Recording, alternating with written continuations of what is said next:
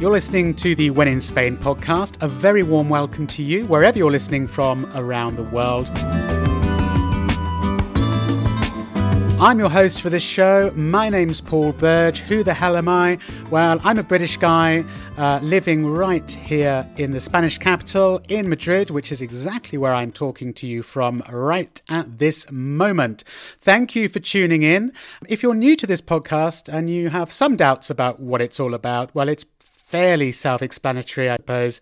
It's a podcast show all about Spain, Spanish culture, my observations, some practical advice, a bit of everything, really. So, if you're a Spain fan, if you're really uh, into Spain and Spanish culture, maybe you're thinking about coming to live and work or travel in this country, then you're in the right place. This is definitely the podcast for you. It's the number one podcast about Spain out there. So, thanks, guys, for continuing to support and listen to this podcast. If you're new to this podcast, do go and check back the back catalogue of episodes. There are about 52, 53 episodes, I think.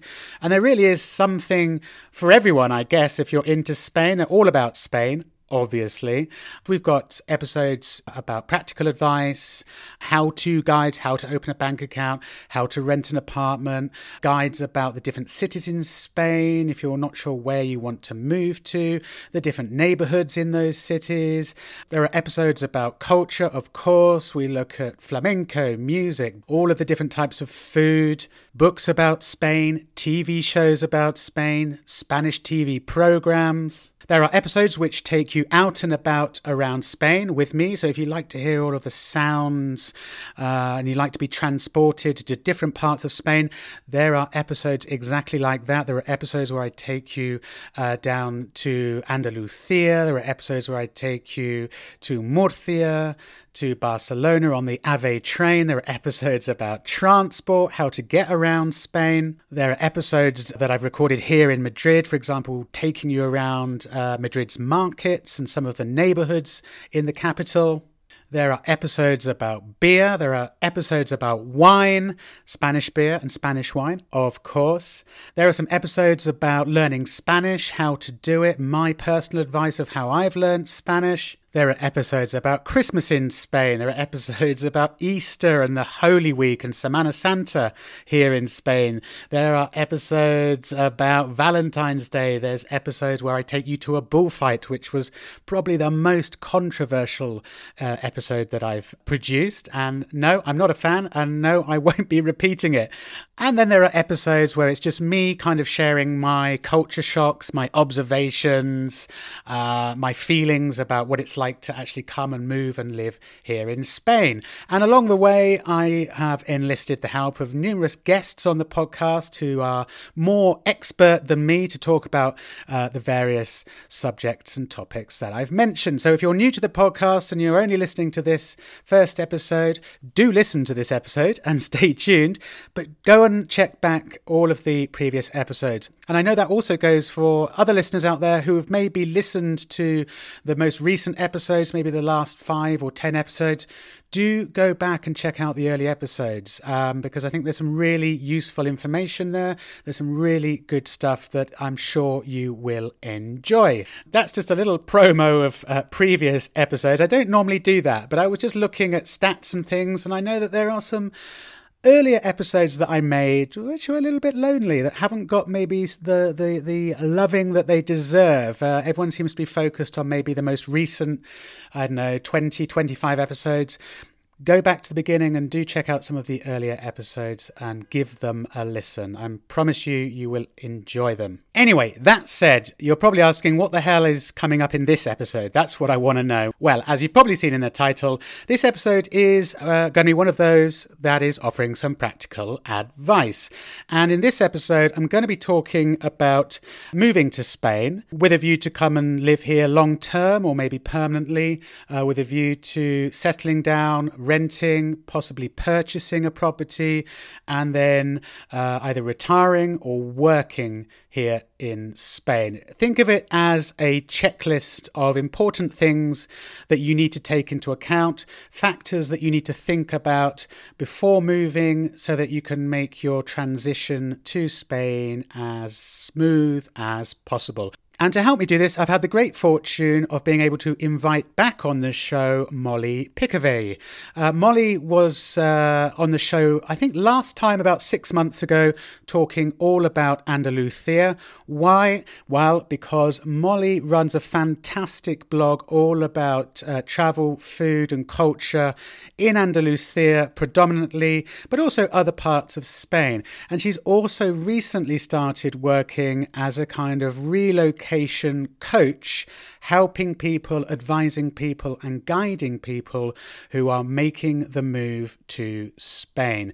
So I've been very lucky to get her on the podcast. I'm going to be chatting with her uh, coming up a little bit later uh, to talk about all of the things that you need to be thinking about if you are indeed planning on moving to Spain. So stay tuned for me and Molly. Uh, before we get into the interview with Molly, just a few announcements and shout outs that I would like to make. First of all, a very special mention to new When in Spain patrons uh, When in Spain patrons who are very, very kindly signed up via the crowdfunding website, which is called Patreon, in case you didn't know, who have very kindly signed up to make small, regular monthly donations to help support me in putting this podcast together. So, muchísimas gracias to Dana Jordan. Thank you, Dana.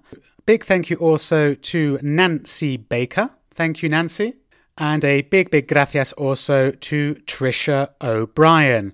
So, Dana, Nancy, and Trisha, a big, big thank you to you three for signing up and becoming new When in Spain patrons. Massively, massively appreciate it. For those of you who don't know, um, this podcast I put together in my free time as a kind of passion project.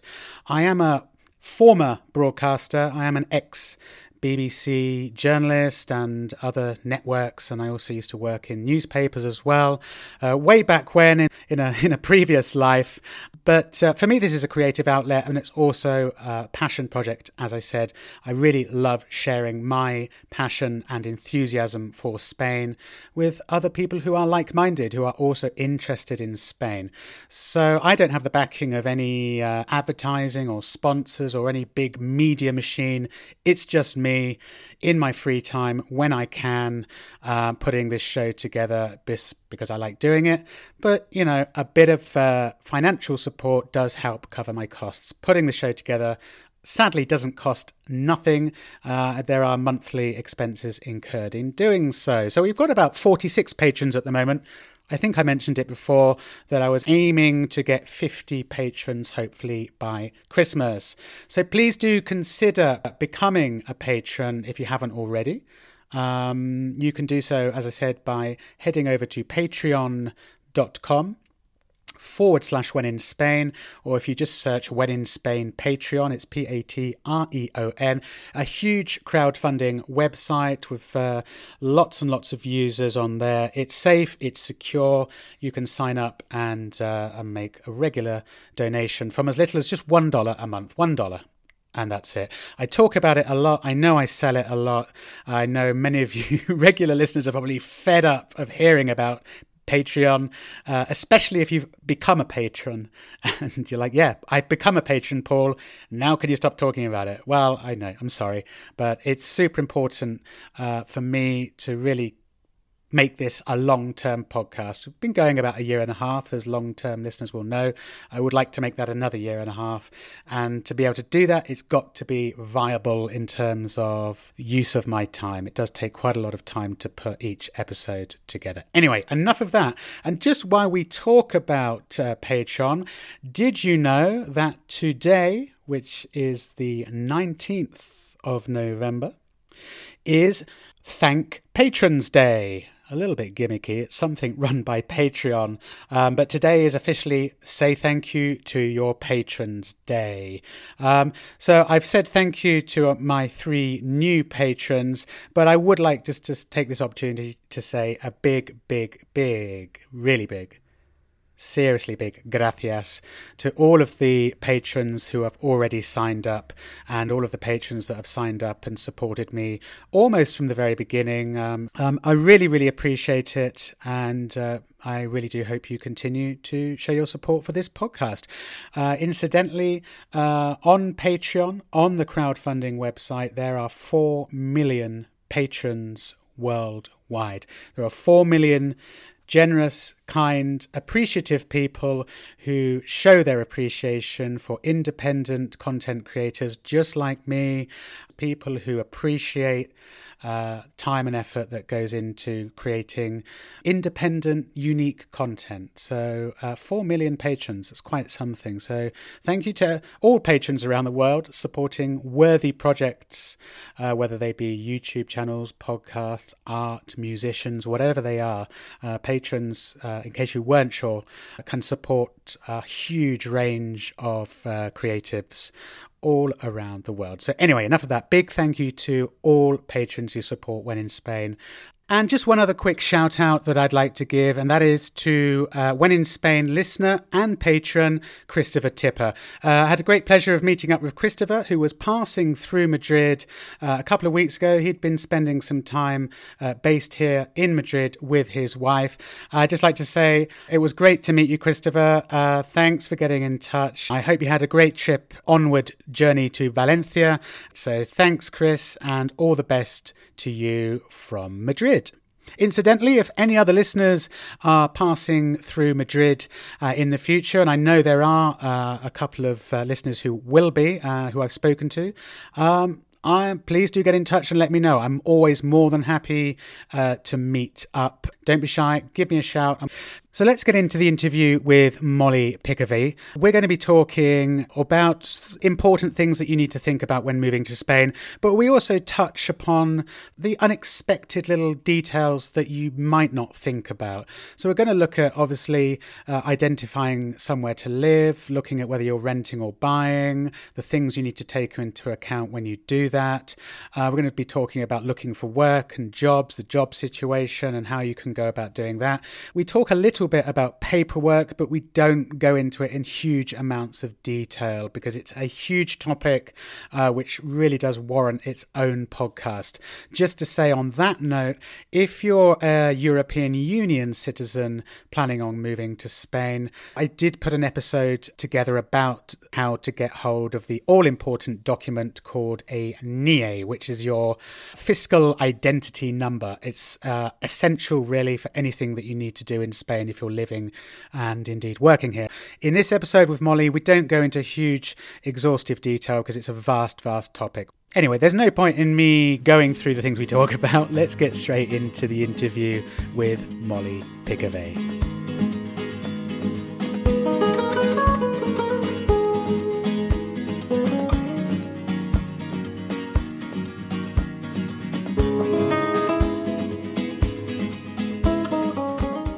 Molly, thanks again for joining me on the When in Spain podcast. Just your second appearance. Last time we talked about Andalusia, but today we're here to give some uh, practical advice, or rather, you're here to give some practical advice for people who are thinking about relocating to Spain. Okay, well, thanks for having me back, first of all. I think one of the most important things first is uh, to decide which area of Spain to live in, and um, that can be quite uh, difficult because a lot of people say, "Oh, I want to move to Spain, but I don't want to be um, in the areas where there's a lot of expats because I want to learn Spanish. I want to feel like a local, yeah. that kind of um, thing." So, depending on where you where you you're attracted to in the country, there are places to avoid or places to choose. Um, so that's often something that comes up kind of initially.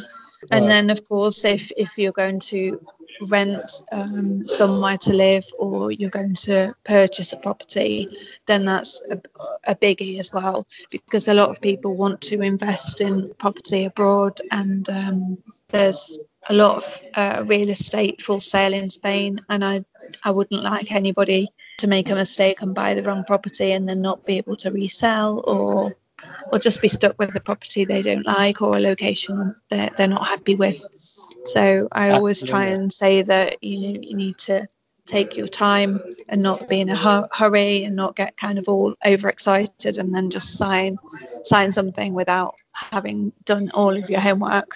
It's about actually coming and spending time in Spain and doing your research on the ground, exploring places uh, firsthand to get a feel for them. Not certainly not just sticking a pin in a map. And... Yeah, totally. I mean, most people when they travel to Spain um, on holiday or even on an extended kind of period of a month or six weeks, they will be traveling in, in at times of the year, such as spring, at Easter time, or in summer season and it probably won't be in November or in February. And when you see certain locations in different times of the year, they vary drastically. For example, I, I live in Granada, and in summer, in August, we can be at 45 degrees. And today, I think we're at 9 or 10 degrees. So the, the it's a very different uh, scene what we're seeing today than what we would have seen uh, three or four months ago. I don't know if people are quite conscious of that. Um, I mean, that's Granada, but wherever we go around Spain, it's a similar kind of thing where there's places, coastal locations or towns or villages that in the summer are busy or busy ish. And then uh, after the September, around September 20th or so, some of the businesses closed down and they don't reopen until March the following year. And the village is just like a ghost town. That's a really good point. Yeah, that's. I mean, the, the climate is a is an important factor because I think yeah, people could make the mistake of thinking that if they're used to coming to Spain on a summer holiday, that it's always hot and sunny. And you know, to be honest, in most places of Spain, it's not. It's not. It might be sunny, but it's certainly not always you know laying on the beach weather or sitting outside on a terraza. It will be cold, uh, especially especially in the interior regions of Spain. And yeah, I think that's also a really good point that the kind of seasonality of places, right? That you know you might visit a bustling town or village in the high season in the summer months, but it's a complete ghost town with lots of things closed for the winter uh, in the low season if people have spent time in Spain just as on, on, a holiday or even for a month, it's not long enough to make a decision um, to buy a property or even to pick a, a location. I think it's important that you spend, I'd say, between eight and 12 months in a location before you purchase any property so that you see it when it rains, you see it when it's cold, you see it when it's hot, you see it when it's really busy, when it's really empty, you see it all all year round, all year and round. then you can actually decide and see how things are. It just makes me remember in uh-huh. Barcelona. I used to live in Barcelona. Yeah. The neighbours in the Gracia area. Gracia is a fabulous place to live in Barcelona. Yeah, it's quite yeah. central. It's a really kind of hipster, vibey kind of neighborhood. It's got history. It's got amazing commerce and markets and restaurants. Yeah. But they have the festival of Gracia, and all the neighbors leave that week. They just get out of there because it's horrendous. For a week, when they have the Festas de Gracia, it's just un- unbearable. So the people traditionally the neighbours from that area take that week to travel somewhere or to go somewhere else. And if you don't know that, I mean, you have to kind of count on these kind of little foibles and and quirky details of each location. Sure, I've I've heard people say uh, something very similar about Valencia as well, because I've got friends in Valencia oh, who, yeah, with Las Fallas, which is the very famous uh, festival which happens every year, where it's extremely noisy because they have the mascletas, the fireworks. They're letting off firecrackers all over the city. They're burning effigies. They're, it's super loud and noisy. And a lot of my friends yeah. said, "Oh God, we we get out of the city for at least two weeks during Las Fallas because we we can't bear it. It's just crazy." Exactly that. So I think, I mean, it's a small thing because it's maybe one week or five days or even a weekend, but there are things that you don't have, like where I'm from in Nottinghamshire. Mm. My the street where I live, or my parents live now, is the same all year round. it doesn't really vary very much. no, that's very similar to where I'm from in, in the UK in Oxford as well. It's, it's pretty much the same all year round, even the weather. Right, yeah, exactly. So there's nothing really to take into consideration. Like yeah. it's not very, yeah. And so the thing about um, even renting a place, um, if you're going to rent it for a longer period of time, you need to look at things like what is the heating system like? Is it a, is it a shared heating system from the community of, of uh, neighbours where the neighbourhood it's like the heating system is underground uh, in, in maybe in the garage or something or yeah. in the part in a part of the building that you don't normally see. And they switch the heating on and that gives heat to all of the apartments in the block and you don't control your own heating for example. That is one way. Um, or do you have the heating is it on a butane um, cylinder like a gas cylinder that yeah. you have to get the the man deliver your gas cylinder to you and that's the hot water for your shower that's your heating whatever yeah um, and all of these things are just normal life here but for a foreign person who's used to having a house when I say foreign person, I mean a non-Spanish person. A non-Spanish um, person, yeah. yeah, who's used to having heating in their own house that they switch on and switch off as they like. It's kind of hard to get your head around the fact that somebody else is going to be putting your heating on. Yeah, that's right. They're um, there are these little details that yeah you don't you don't often consider. I, I in Madrid I used to live in a in an apartment which had exactly that the kind of communal heating which uh, I think got switched on in um, November and that stayed on until I think about the end of March April in the height of winter, it was great because it was nice and toasty and cozy in the flat, but you know, it could get unbearably hot sometimes because you could turn your radiators off, but you still got all the hot water pipes running through the apartment, which are just burning hot, you know, yeah. for like four months of the year. Yeah. So, I mean, but what I'm saying is that people, when they come, they don't think about winter. They don't think it's going to be cold. They don't think that they're going to need central heating. They're not. They can't imagine it. And um, a lot of if you haven't if you even if you've got this uh, community heating system for the apartment block you may need extra heating which is for example in my case because uh, it's not enough it's nowhere near enough. Um, so i have air conditioning systems uh, in two of the rooms in my apartment which i put on the heating but then of course that's i'm paying twice for for heating because i'm paying my community bill but then i'm paying electric for the air conditioning to be switched on. So the costs are going up. You know, a lot of people say, oh, it's so cheap to live in Spain compared to London or compared to wherever. But then people don't talk about these kind of hidden costs. These hidden costs, that's true. Yeah. Yeah. So, for example, my air conditioning bill in, in August is really high, obviously, because it's so hot. You, need, you just need to have the air conditioning on pretty much 24 hours, yeah. which is fine because it's one month. And but there are things that you can't kind of move to a country and expect that you know you've done your kind of maths and you're thinking, well, we're going to pay so much on the on the building or on the rent or so much on food and not leave anything left, and then you then you can't pay your air conditioning bill or your heating bill or or then you're scrimping and saving and then you're miserable. All they're thinking about is living in the sunshine, the social life, the tapas, the beach, or whatever is attracting them to come here. And I'm kind of the Debbie Downer who, who, who kind of brings them back to reality and says, "Have you thought about this? Have you thought about this other thing?" Put a more practical kind of slant on things and make sure that they're thinking with their head as well as their heart. Yeah, sometimes you've got to burst the bubble a little bit, you know. yeah. yeah. I agree, and that's interesting. Uh, uh, maybe an important point to mention when we're talking about the the communities. Um, let's just explain what that is, because I don't know. In some countries it exists. I know in the in the United States they have it, but maybe not so much in in the UK, in my experience, where no, if, in the UK, I don't think it will have it at all. No, whereas if you rent an apartment in an apartment building, pretty much any apartment building, you're expected to contribute um, a fee on a, I don't know if it's on a quarterly basis or a yearly basis or monthly. I'm not sure. Monthly.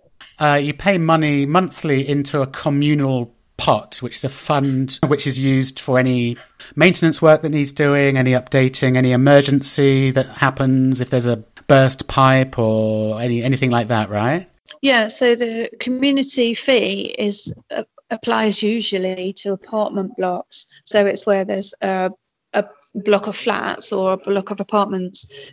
There may be um, four neighbours on each floor. So you've got a five floor building with four families on each floor, so 20 neighbours.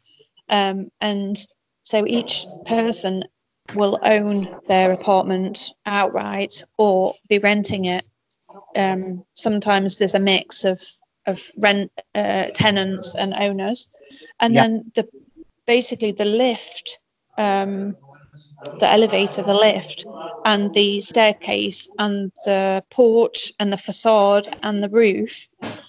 Those areas are maintained by the community, which is this pot, this money pot, Yeah. um, that takes care of all of those common areas. So the common areas are owned a twentieth of uh, by each family. by each So yeah, so each um, month you have to pay this community fee, which in my case I pay about 100 euros per month. So that 100 euros covers the lady who comes to clean the staircase and throw the rubbish away Mhm. and um, the gardener because we've got a little um, some a planted area outside the front of, of my apartment um, on the ground floor and uh, anything like the heating bill for example so the heating is only paid six months of the year so the fuel that um, makes the heater work that is coming out of this community bill Mhm. and then things like the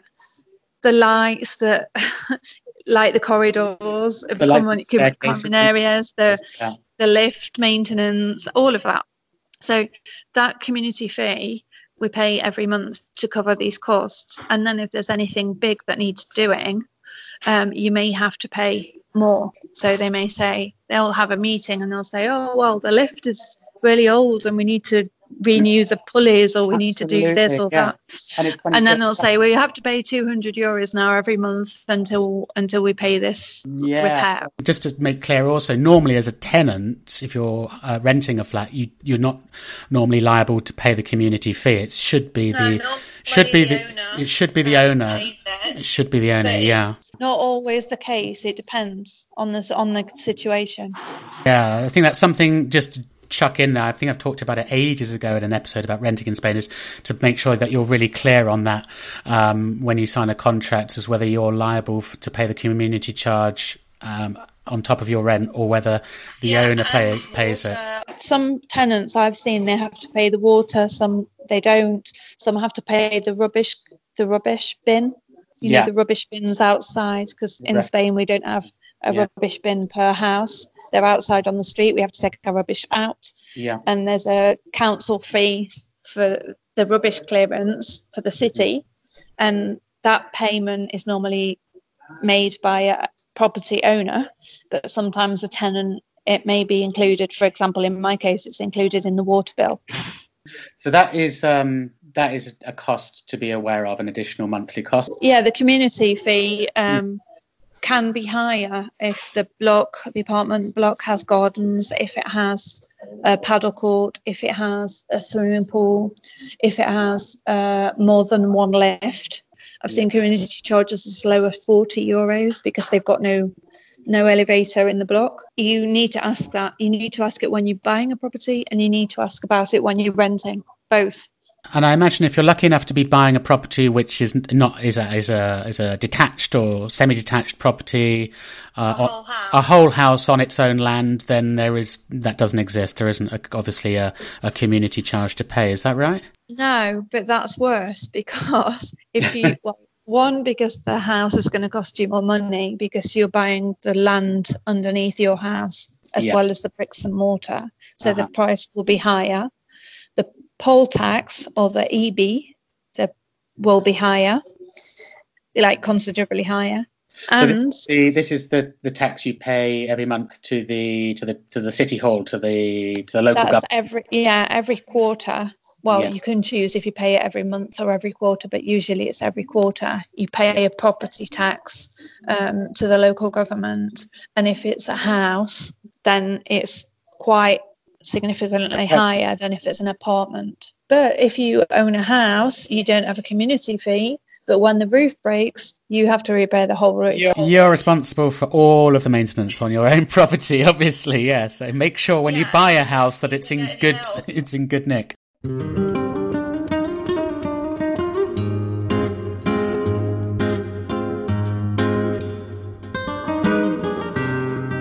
Just to sort of sum up where we've got to so far, people should definitely come and spend, you're saying, at least six months, if not more, a year to experience life all year round in the place where they're looking at uh, coming to live. So they need to find, you know, narrow down their location, pick somewhere and then come and experience it for as long as possible to get a real feel for it.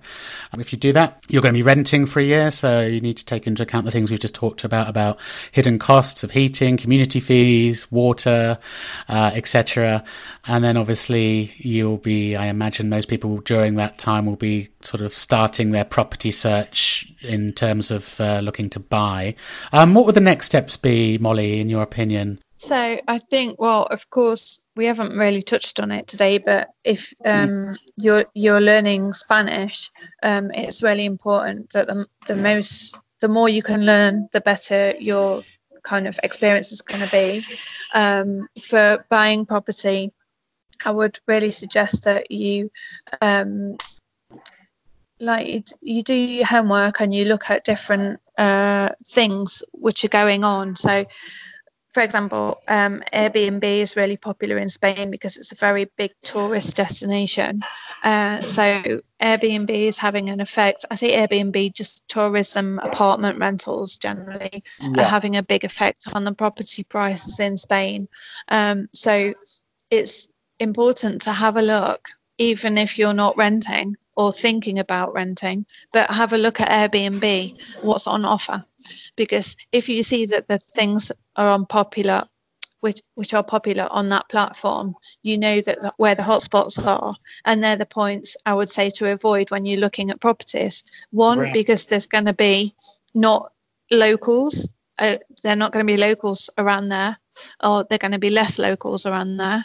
Um, two, because the prices are going to be quite severely inflated. They're going to be really high because investors want those properties.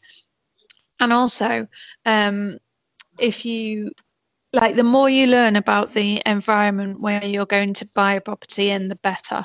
So I think you should look at it in a lot of different ways, not just looking at it from I want to buy, I want two bedrooms, I want a garage. Uh, that's it. I think yeah. you need to look at it in a different, a lot of different ways, and also um, looking at a specific area. Um, a little bit what we said earlier about it's important that somebody spends between eight months and 12 months in the area they want to be before buying. The same, you should be looking at that area on a Monday night, on a Tuesday morning, on the weekend, um, at different times of the day to see if there's a school that's local, if there's a traffic problem, if there's um, a, a, nightclub, if there's, I don't know, yeah. like what is going on in, in that specific area. Because seeing um, a street or a specific area at different times throughout the week, uh, in the night, in the morning, etc., it gives you a good feel for the area because you can that can be a surprise you know where you didn't realize that suddenly on Monday morning at 8:45 you have like seven four by fours parked outside your house where they're all dropping the children off for school and you can't get out of your garage and I would say, I mean, particularly in, well, I suppose anywhere really, but particularly in bigger towns and cities, um, noise. If you're sensitive to noise, you might have this kind of dream image of your little balcony opening out onto a little town square or a little cobbled street, but they can be noisy. And, you know, let's not forget that Spaniards do kind of live their lives a bit later than maybe some people are used to. And this is certainly a factor for me in the centre of Madrid. Uh, I'm used to now, but at the beginning it was like, oh my God, the rubbish collection is at half past midnight right outside my balcony, clanging, banging around. Uh, I've got shops and restaurants underneath the apartment buildings, um, which aren't too noisy in themselves, but the metal shutters that go up and down several times during the day or early in the morning can be incredibly noisy. So all little details like that, yeah, that you need to be aware of. Yeah, Spain is um, the second most noisy country in the world. Yes, I've read that statistic. yeah, so so yeah, I think it might be even a good idea if you can go and stay in a hotel, like on the street or in the area where you think to to live, and then you can kind of try it out and see how it is. If you're not staying there already, I mean that's something you can else you can do. But that's something I've done a, a lot when I bought um, two properties so far in Spain. I bought one in Barcelona, and well, I've rented out several, but I think I've rented out four different properties, but I've purchased as a property owner two properties now in Spain, and um, certainly that's something I did. I went to have a look what it was like in the morning, in the afternoon, in the evening, and the weekends um, to, to kind of scout out and see if I was happy with you know how the neighborhood was, uh, you know, throughout the whole week. Yeah, absolutely. And I guess it goes without saying that also, and you touched on it already, do a recce of the neighbourhood, the area, depending on what your needs are, I guess. If you need to be near to uh, doctors, a hospital, schools, any amenities that you might want to have close at hand. Um, I mean, that's kind of an obvious point to make, I guess, but uh, an important one. Some people have different ideas about that. I mean, some people are quite happy to take the car out to go and do their shopping or whatever, but I'm not used to that. I'm used to having literally like coming out of my door and having Everything business right right, yeah. there. Yeah. Um, so for me, it wouldn't suit me to live in a, a in a residential area outside of town where I have to take the car to go and buy some carrots or something. It wouldn't no, suit me at all. But no, some other people would love that, would love to be out kind of looking at a more countryside kind of scene and um, they'd be perfectly happy to go and do their shopping and buy car. Um, but yeah, each person has their own different ideas of how things fit and what, what works for them.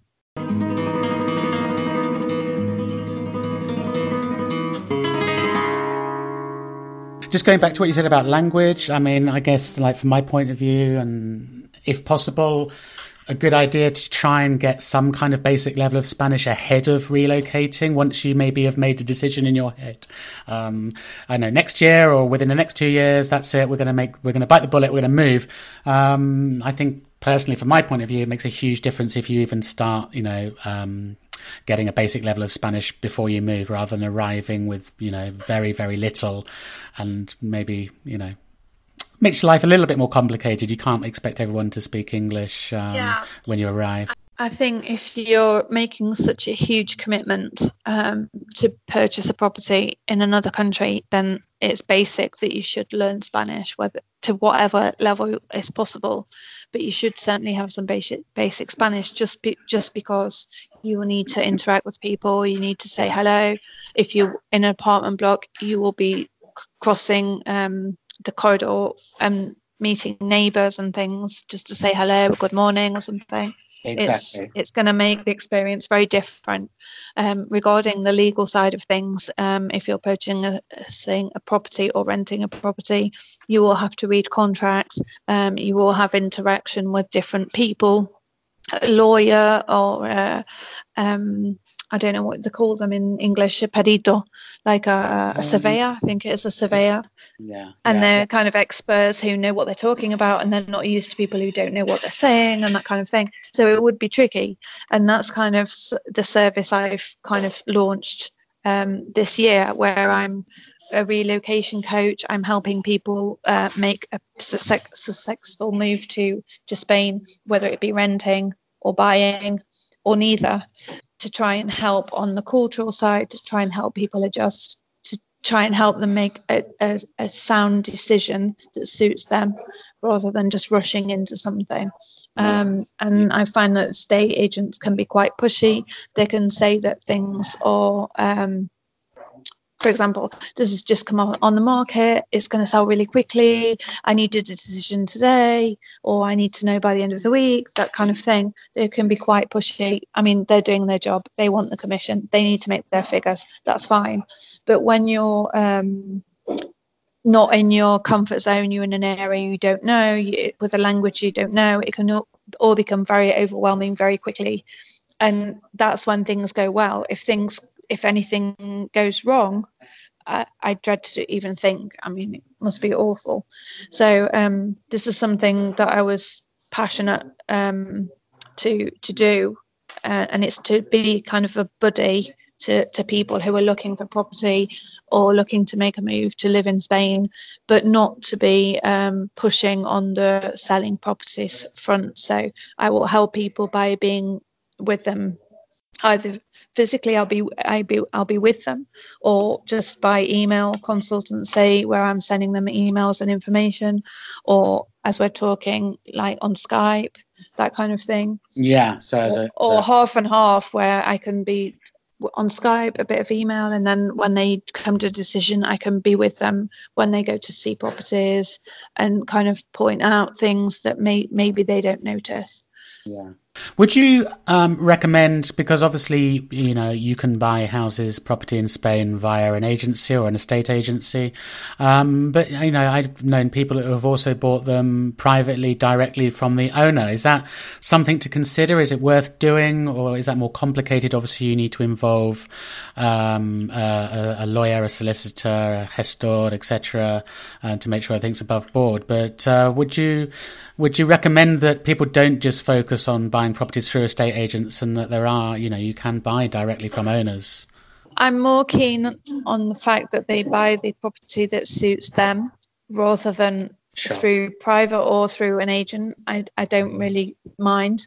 Um, the thing is with the with the estate agents, um, certainly over the last few years, they seem to uh, snap up any of these flats that are coming onto the market that are a private sale um, and discourage the people from selling it direct because they're basically losing the commission.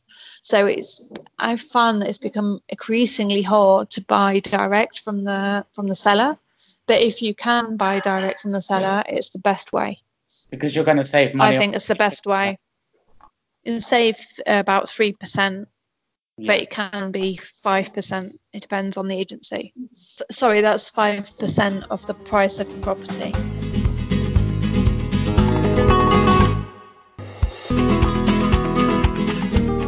What about paperwork? let's say um, someone from a European country, let's take the UK for example, or somebody from the United States wants to come and spend time in Spain, initially maybe to live for a year or rent for a year before they do their buy their property. In terms of paperwork, it, it's quite different, right? Um, and depending on what you're coming here to do as well. I know there's tons and tons of detail in the paperwork, but could we just kind of in a give a vague outline of the kind of process, depending on whether you're coming from a European country or outside of Europe? Generally, in Europe, you don't need anything. From the UK, I would recommend that people get their EHIC, uh, EHIC cards. So that's they're getting their health healthcare um, problems solved if they have that paper restrictions because it's obviously not Europe. You can be in Spain for 90 days and then, uh, well, no, sorry, I say Spain, Europe, uh, Schengen, the Schengen area. So the Schengen is a agreement between a number of countries, which is mainly Europe as we understand it. And you can be in the Schengen area for 90 days without any problems uh, or any special paperwork being required. And then after that 90 days, you have to, a lot of Americans, they leave the Schengen area. So they could go to the UK, they could go to Gibraltar, they could go to Morocco or or somewhere else, and then they can come back in again and then have another 90 days. So that's not ideal if you want to be a more long term. To be here a longer term, then you need to apply for for a visa to be here, and that usually is um, be in the country without working. So you can be here on leisure or sabbatical or retirement or whatever, but not working. They're generally the the the easiest things to explain without going into massive detail yeah, sure. and how how usually people begin their journey um, from kind of living 100% of the time in the US or the UK or your, another European country to transitioning to, to moving to Spain. That's normally how it starts. And then how it continues, it depends on each person's situation because then it gets very tricky and detailed and yeah.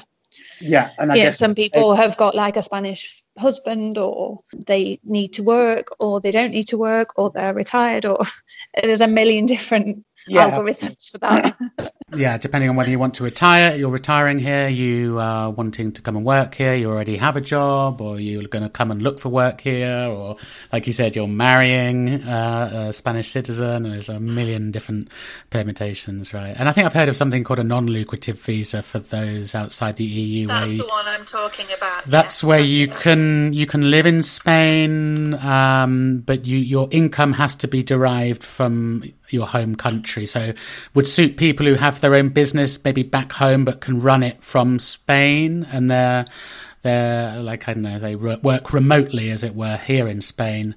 They can have a visa to actually be based here, but their business activities take place in the United States, for example. That's a little bit more further down the line. Um, I think the most important thing to think about initially is healthcare people need to make sure before you, spend any long period of time anywhere that you have healthcare covered. Um, so if you're from non non EU country or not from the UK, then you need to get private healthcare coverage. And there are a lot a lot of providers out there um, that do you know not too expensive coverage for when you're abroad even on a longer period of time yeah, I've seen even things like now on the internet there are kind of price comparison websites for uh, private health insurance, much like your car insurance websites where you compare, yeah. you can get different quotes and you can put your details in and your age and any pre-existing conditions and things like this, and they'll give you a, a quote on a, a monthly uh, or quarterly health insurance payment. And yeah, from what I've seen, they seem they tend to be fairly affordable um, for what you get. Yeah, I think they are pretty affordable, and and healthcare in Spain is excellent generally, very very high standard, um, and quite easy to access. Like not massive long waiting lists or big problems to kind of get treatment if you you know if you need it so i think people don't need to kind of worry about that too much, but they need to make sure they've got it sorted out um, before they move here. Longer term, if anyone starts working in Spain, and I know that obviously depends on their circumstances, but what, basically, once you start paying into the national insurance system here uh, through a job, you're then entitled to um, the state uh, you would do it slightly differently. So you're entitled to the Spanish state uh, health cover here, um, and then you would apply for um, it's like a, what is it called? I think in Madrid it's called a tarjeta sanitaria or something like that. So it's a yeah, that's right. It's a local yeah, health card. But then, even so, I mean, a lot of people have here both. They have a private healthcare and a and a state healthcare because yeah. they want to have like I don't know, like extra services that you don't really get. Like, for example, I like to go to physio, and and I have to pay for, through private healthcare for that because it's not yeah. something I need. It's something I like to have. It's a more preventative kind of healthcare. So a lot of people have a combination of both. Um, dental care can be included in, in your health insurance, your private health insurance. Um, but I've noticed, and speaking from my point of view as well, that there are a lot of, uh, you get a lot of offers of uh, dental insurance through, for example, bank accounts and things like that. They give little promotions. I think, for example, I've got, and I'm not really sure if it's good uh, value or not. Um, I think I pay 15 euros a month, and that's like uh, the maximum coverage for me and my my girlfriend for two of us for 15 euros a month. And uh, is that just for dental work? That's just for dental work. So that's with Adeslas. Yeah, that's just for dental work. Yeah. Oh, that's that's a. I think that's a good deal. I didn't think it was too bad. Yeah. So I mean, there are competing deals out there, but um, just something to be aware of when people get to the point when they open a bank account, they might get offered with the account these little special deals with, um, well, in this case with dental insurance. Yeah, they might have a, a family, a plan for a family, a dental plan for a family, yeah. for example. Um, but yeah, uh, uh, ask around and see when you open a bank account what there is. Obviously, you can go directly to uh, Adeslas, for example, which is one of the dental providers.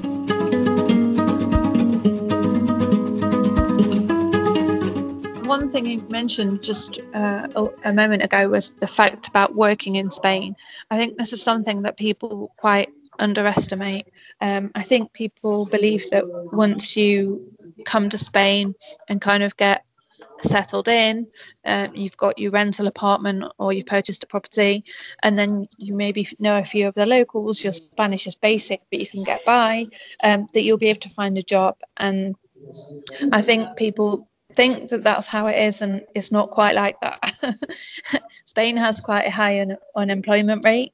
It has very um, qualified young people, um, almost overqualified, and it's very competitive. And also, the wages are lower than some other European countries. So I think people need to kind of plan thinking that it will be challenging to find a job in Spain unless they are coming already having been headhunted or with a job position being offered to them. Um, it's not very easy to find work in Spain, even in the larger cities. Um, I've seen a lot of people come over thinking that you know if they move to Madrid or Barcelona, there'll there'll be a lot of work to be had, and um, you know it won't be because they have a very good career behind them or a very good curriculum that it won't be difficult and and it is it's very very tough I would I would agree with that. I think I mean I can only sort of speak from my experience and uh, experience of people I know and friends here, the non non Spanish friends who've come and settled in Spain. Um, I think uh, obviously, like you said, there are. It's it's definitely difficult. You're going to have to expect to be commanding a, a, noticeably lower salary compared to probably what you're used to in your home country. Having said that, yes, the cost of living can be uh, cheaper as well, so it does kind of balance out. But yeah, you're gonna you're gonna take a, a hit on your salary if you're if you're used to commanding an awful lot of money. Um, in terms of finding work, yeah, I mean, obviously there are going to be more opportunities in the bigger cities um, compared to you know small coastal towns and villages. That goes without saying. Um, I don't know. From my perspective, there are kind of two. There are different ways to do it. Like personally, I had come from a fairly specialized background. So I guess it depends what your professional background is and how lucky you get. Um, I came from a journalistic and sort of communications, PR, marketing background. And I managed after probably, you know, three months of job hunting from the UK, I managed to secure a handful of interviews yeah, so but you're you're saying that and you're in Madrid, which is the capital of Spain. So yeah. if you think about that you know, applied to somewhere like Valladolid or Zamora or Granada. Yeah. yeah. it's kind of like a little bit worse than what you're explaining. no, no, so basically, it's not easy, it's and not um, a lot of people in a lot of Americans or British people they teach English for um, for a job, and a lot of people may work in tourism, um, but of course both teaching English and tourism or jobs where you have antisocial hours because you'll be working in the evenings, you'll be working on the weekends, things like that. So yeah. it's just something to take on board that if you move to Spain, it's not impossible to have a job, but it may not be the kind of thing you had in mind, or you may have to reduce your expectations. I, That's all I wanted to say. Yeah. From my point of view, there's kind of like three routes that I would say, and this is coming from a British citizen, so within at the moment inside the uh, inside the EU, is that yeah, if you have you know a degree of specialised you know background, um, and you can certain what I did is I searched for jobs using Spanish job search websites. So you have Indeed.es, you have InfoJobs, you of course have got LinkedIn, you've got a lot of online resources. I just contacted, you know, I cast my net really really wide all over Madrid, and um, I was lucky in that I found a handful of jobs who were looking for native English speakers who had a background in communications and the native English and all the rest of it, and managed to secure a job ahead of my move. Now that is not always the case, and that's not always a common.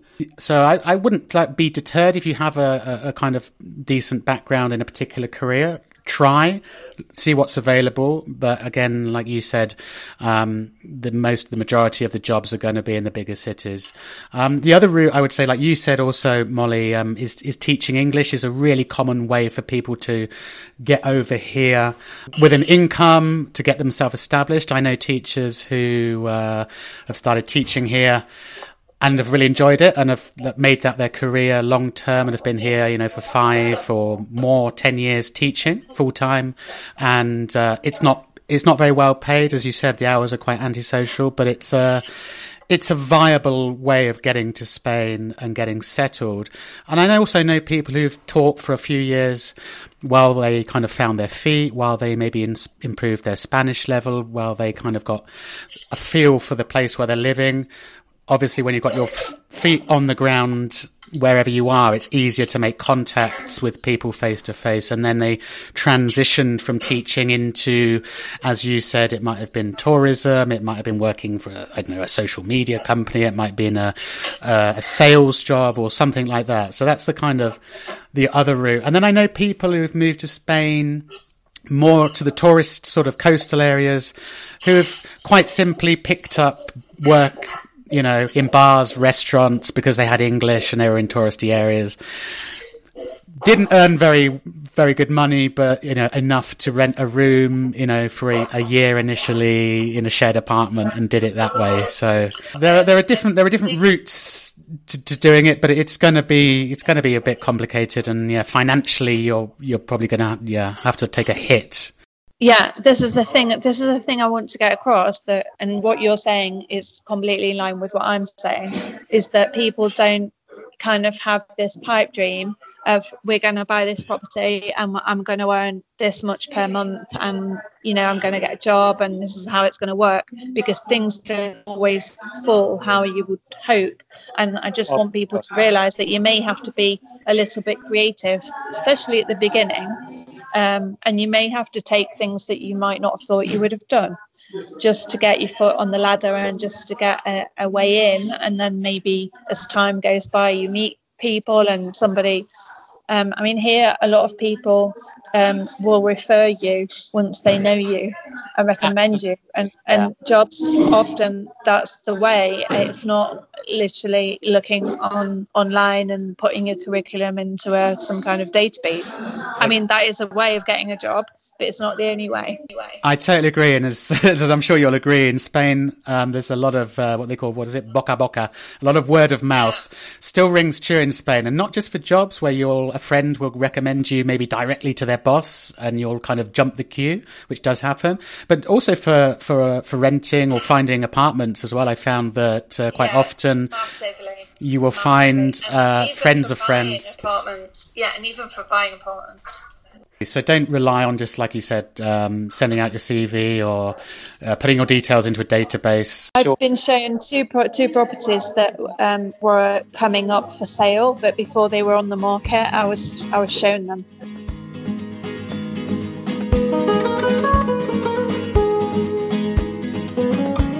There any advice you can give to people depending on the kind of lifestyle they want in terms of what part of Spain they should choose? I mean, we know that uh, the coasts, the Costa del Sol, the kind of Alicante area, Valencia, are very popular among British, uh, um, British, the British citizens or Americans maybe who are coming to move to Spain.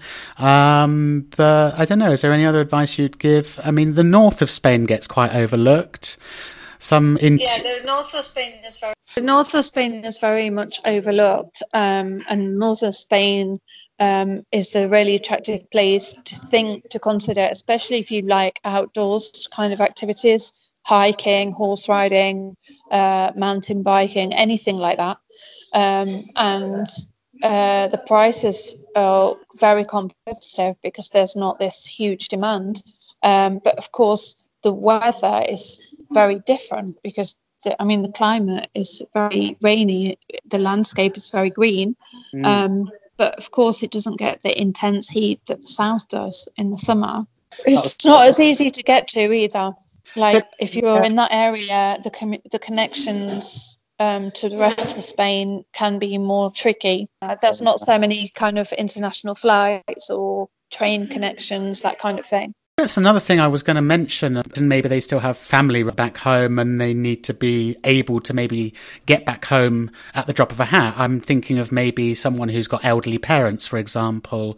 That's a consideration, right? To sort of your proximity to a good, well connected airport um, for the direct routes back to wherever your home country is as well. The, the main airports in Spain, I mean, the biggest ones are um, Madrid, Barcelona, and Malaga there are the big three, which have a lot of international connections and good connections with most European destinations and good connections within Spain as well.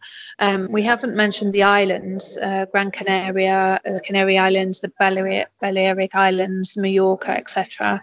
Um, I've deliberately not mentioned the islands because they're islands and they can be quite isolating, especially in winter months. Um, Canaries, not so much. There's people who live there all year round because of the yeah. climate.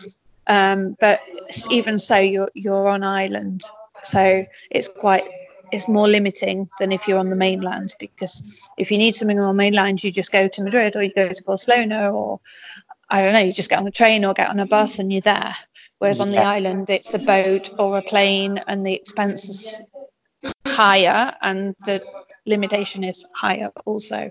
One thing that people will definitely not think about are natural yeah. disasters. To be uh, really, really pessimistic. So in Spain, we we suffer um, forest fires, especially in the area between Madrid and Portugal, which is Extremadura.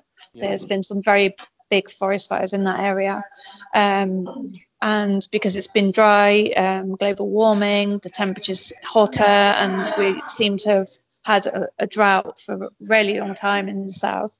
Um, forest fires are something to be aware of, as in they exist, it can happen. Um, if you're looking at remote rural areas, to be kind of aware and know um, the likelihood of fires in the area where you're looking to move to or the history. Ask the locals, has there been fires in that area? You know, that kind of thing. And um, the same with earthquakes. I mean, we have earthquakes in Spain as well. We're on the fault line between Europe and Africa, and that's also something to consider. I mean, we haven't had a big one for a long time, but we could have an earthquake. So um, I don't want to be pessimistic, but just to be realistic and tell people, you know, things that go on here and, and yeah, about the geography of where, where they're coming. Recently, with the kind of somewhat more extreme weather we've had lately. There have even been sort of tornadoes um, down in Andalusia and off the coast of Malaga. Yeah, and certainly big floods. With there's been a lot of floods in the Alicante uh, area, the late summer Alicante Valencia area, and they were very very severe.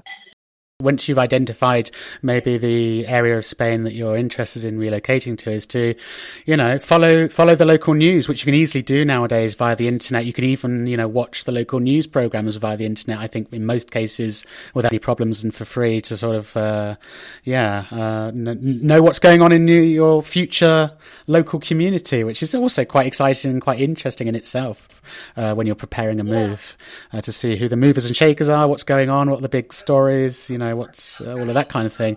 And um, two other things I just wanted to quickly touch on because I'm aware we have been talking for quite a while. Um, is that I, I, guess it's important to sort of also, and this is something you will notice when you come and uh, spend time ahead of your move. Um, or rather ahead of settling permanently is to be, just to be conscious of um, depending where you are in Spain and you touched on it before in your when we spoke last time is the kind of rhythm of life is is going to be probably different to what you're used to as well in terms of uh, available, uh, you know, eating times, what time restaurants are going to be open, uh, opening hours of shops, the fact that maybe, I mean, I remember when I first came, um, I was used to being able to sort of buy certain things all under one roof in one supermarket. For example, if I, I needed a packet of paracetamol tablets if I had a headache, um, you can't just pick them up in your local supermarket. You have to go to a pharmacy, for example, or um, if I remember when I needed to get a phone SIM card, my local Vodafone store was closed for three hours in the middle of the day, and so it didn't coincide with my with my lunch break, and all these little things like that that maybe you assume are going to be the same at, until you actually move here, and you think, ah,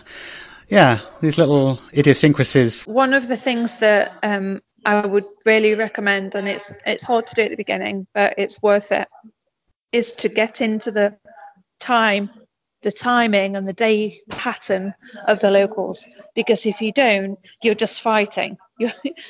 It, like right. here in, in, the south um, we have lunch between i'd say about half past two and three. That's normally when most people sit down to have their lunch which people may think that that's really late especially as i had breakfast at 8 a.m so there's a big gap between 8 a.m and 2 um, yeah.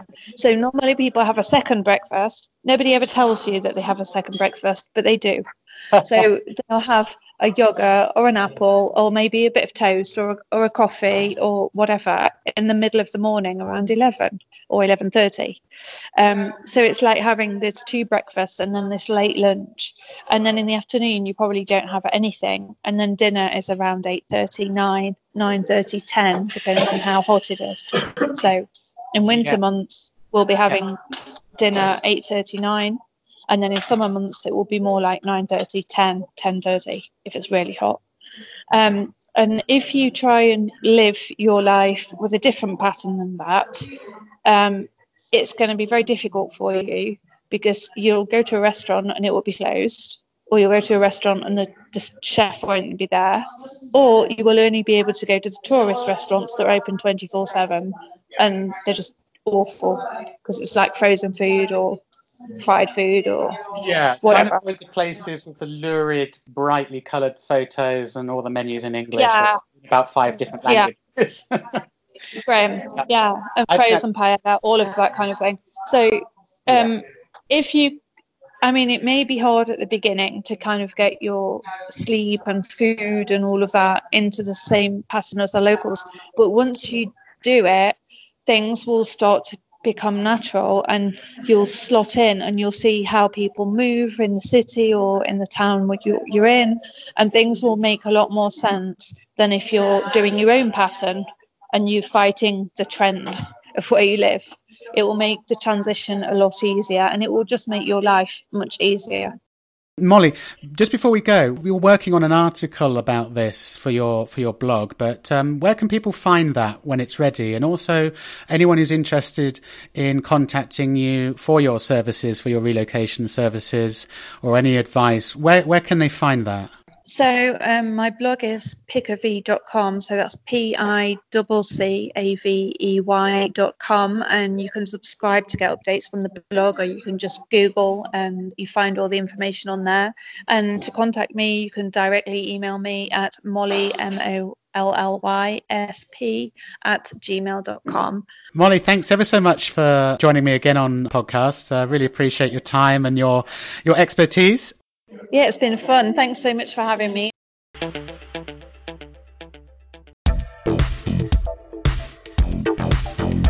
So that was Molly. If you'd like to check out her website, piccavey.com, and that is P I C C a V E Y. And via Molly's website, you'll be able to find out a lot more information about her and about Spain. It's a fantastic blog.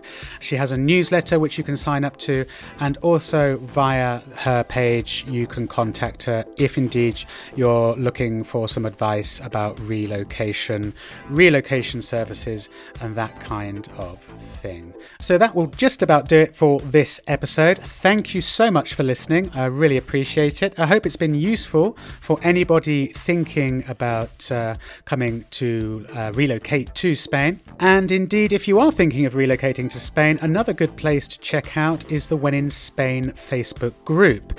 Uh, we've got over 2,000 members in the When in Spain Facebook group now, so it's a really useful place to ask questions and advice of other people and potentially other When in Spain listeners who have already made the move to Spain. So do check out the When in Spain Facebook Facebook group. It's free to join. You just find the When in Spain Facebook page. On the When in Spain Facebook page, you hit the uh, join group. Of course, it's free. Get on there. It's a great place to socialize uh, with other Spain fans. And indeed, if you want to share any uh, articles, photos, anything which you think is useful or interesting uh, to people who are interested in Spain, that's the place to do that. When in Spain is on all the other usual social media hangouts. If you're into photography, uh, when in Spain is on Instagram. When in Spain is also on Twitter. And if you'd like to get in touch with me directly with any specific query or any feedback about the podcast or any ideas for future episodes or anything that you'd like me to talk about and focus on, uh, you can get in touch with me directly via email. And the email address that you need is when in Spain one, the number one, when in Spain one at outlook.com.